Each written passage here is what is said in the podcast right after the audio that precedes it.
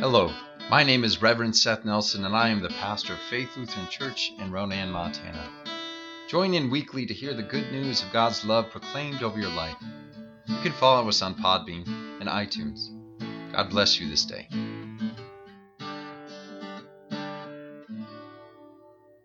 First Samuel chapter three, verses one through twenty. Now the boy Samuel was ministering to the Lord under Eli. The word of the Lord was rare in those days. Visions were not widespread. At that time, Eli, whose eyesight had begun to grow dim so that he could not see, was lying down in his room. The lamp of God had not yet gone out, and Samuel was lying down in the temple of the Lord where the ark of God was. Then the Lord called, "Samuel, Samuel!" And he said, "Here I am," and ran to Eli and said, "Here I am, for you called me." But he said, "I did not call you. Lie down again." So he went and lay down. Then the Lord called again, "Samuel!" Samuel got up and went to Eli and said, "Here I am, for you called me." But he said, "I did not call, my son. Lie down again." Now Samuel did not yet know the Lord, and the word of the Lord had not yet been revealed to him. The Lord called Samuel again a third time, and he got up and went to Eli and said, "Here I am, for you called me." Then Eli perceived that the Lord was calling the boy. Therefore Eli said to Samuel, "Go, lie down, and if he calls you, you shall say, 'Speak, Lord, for your servant is listening.'" So Samuel went and lay down in his place. Now the Lord came and stood there, calling as before, "Samuel, Samuel!" And Samuel said, "Speak, for your servant is listening." Then the Lord said to Samuel, "See, I am about to do something in Israel that will make both ears of anyone who hears of it tingle. On that day I will fulfill against Eli all that I have said, spoken concerning. On that day I will fulfill against Eli all that I have spoken concerning his house, from beginning to end. For I have told him that I am about to punish his house forever for the iniquity that he knew, because his sons were blaspheming God, and he did not restrain them. Therefore I swear to the house of Eli that the iniquity of Eli's house shall not be expiated by sacrifice or offering forever." Samuel lay there until morning. Then he opened the doors of the house of the Lord. Samuel was afraid to tell the vision to Eli. But Eli called Samuel and said, "Samuel, my son." He said, "Here I am." Eli said, "What was it that he told you? Do not hide it from me. May God do so to you, and more also, if you hide anything from me of all that he told you." So Samuel told him everything, and hid nothing from him. Then he said, "It is the Lord. Let him do what seems good to him." As Samuel grew up, the Lord was with him, and let none of his words fall to the ground. And all Israel from Dan to Beersheba knew that Samuel was a trustworthy prophet of the Lord. Here ends our scripture lesson. Grace and peace to you from God, our Father, and our Lord and Savior, Jesus Christ. Religious organizations are irrelevant. They don't care about the needs of people. Their leaders no longer listen to what God is telling them, nor can they remain relevant to the people around them. Though some of their leaders are trustworthy, many are not. They are fraudsters, con men, and some of them are even abusers of the worst kind. Even for the family men among them, their children are known to run wild and ruin their parents' reputations in the community. Faith communities are definitely not what they once were. When God calls to them, I doubt they can even listen. Now, am I speaking about the church today? Or am I speaking about the synagogues of Eli's day? Even more to the point, is there any difference? Is there any difference between the synagogues of Eli's time and the church in our own time? In Eli's day, the elder held faithfully on to religious tradition while his children went off and ran amok in the world. Is that so different than our own time when so many churches retain older members but have lost the young to the distractions of the world? Maybe. Were the religious centers of Eli's time so different when it seemed that God had gone silent about their future survival and their ministry in the world? Perhaps. Is the church of our own day basically like that of Eli's lifetime?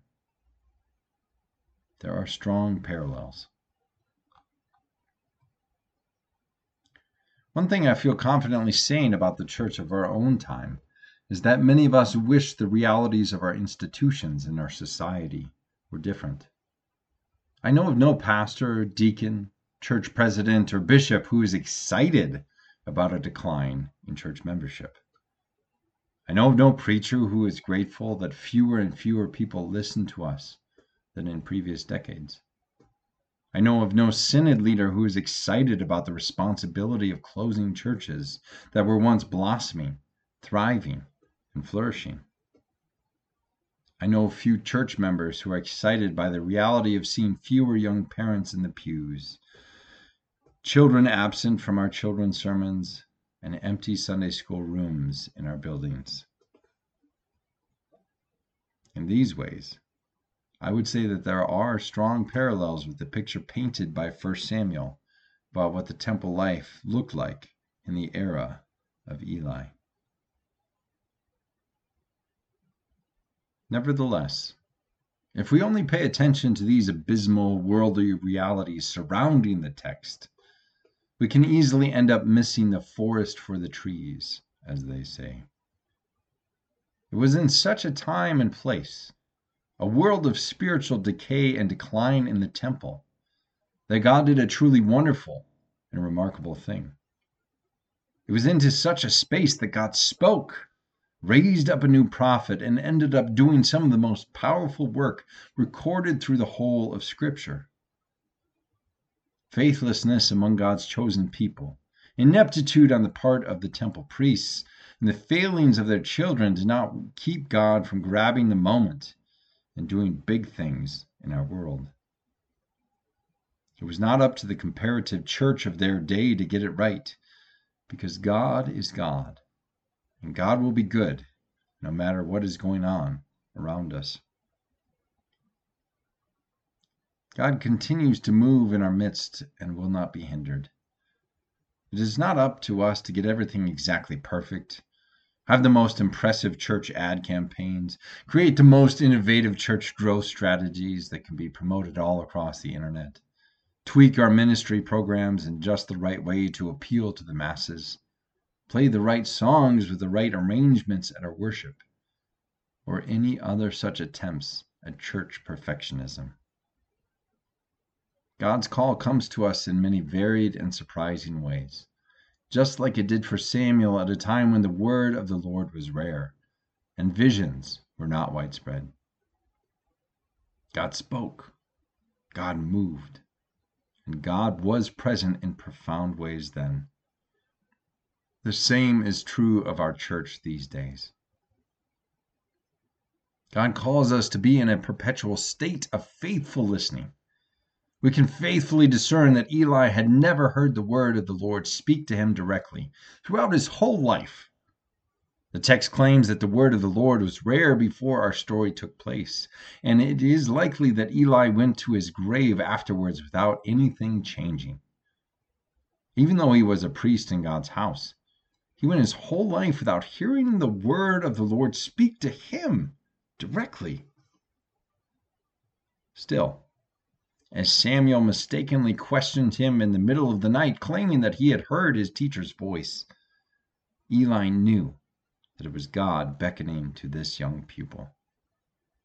He knew this because he continued in that perpetual state of faithful listening.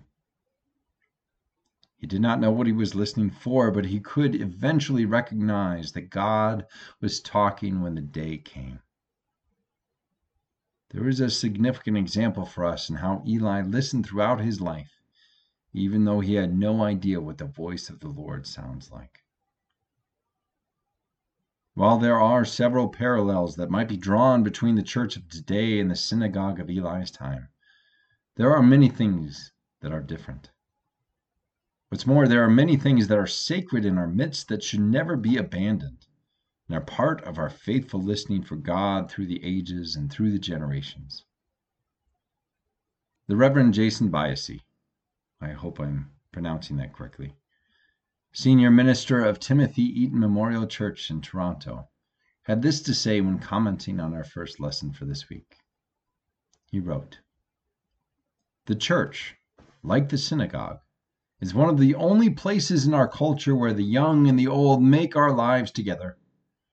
Where else in our culture do people from four different generations entangle themselves in mutually dependent relationships without sharing the same last names?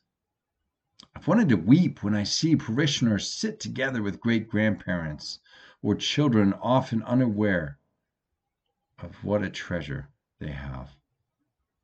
God is the God of all generations, ancient and new, and God needs us all together to make this the world that God dreams about." The church is indeed a place where those with different last names come together to do something familial and faithful. There are uniquely significant spiritual relationships that are formed when we worship and pray together. While we bring our differences with us to worship every week, we are also united in this sanctuary in deeply spiritual and prayerful ways that only really happen at church. Say what we will about how the power of what the church offers is lost to the wider world outside of this place. Those who are present in person and online know that God speaks to and through those who remain in that perpetual state of faithful listening. So, sisters and brothers, let us continue to wait and listen for the words and visions that only the Lord can provide. The Lord speaks to those who listen patiently and steadfastly for the Lord's timing. And even if God does not speak to each of us directly, we can be there to support others when God speaks to them. Like Eli being ready to help Samuel understand who is really beckoning to him, we can be there to support one another in whatever way God calls us forward. May you be blessed in your faithful listening. And may the peace of God, which passes all understanding, keep your hearts and your minds in Christ Jesus, our Lord. Amen. I hope that you've enjoyed this week's sermon podcast. If you would like to hear more, read my blog, or get a copy of my book called The Church Unknown, go to w w w dot rev seth nelson dot com. If you feel called to support our ministry, I invite you to go to our church's website at f l c ronan dot org and click on the Offerings tab. May the Lord bless you and keep you. May the Lord's face shine on you and be gracious unto you. May the Lord look upon you with favor and give you peace.